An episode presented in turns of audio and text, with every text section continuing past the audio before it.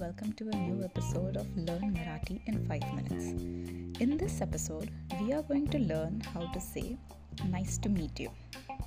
You can say Tula bhetun Chan वाटलं. Tula means you.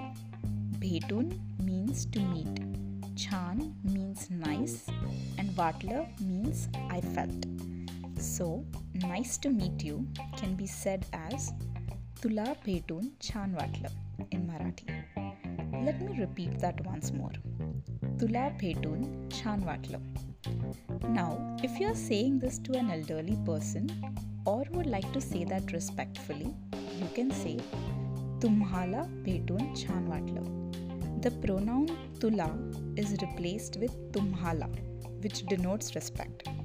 Tumhala Bhetun Chan Vatla. So the two sentences are Tula Bhetun and for a respectful way of saying, you can say Tumhala Bhetun Chan Vatla.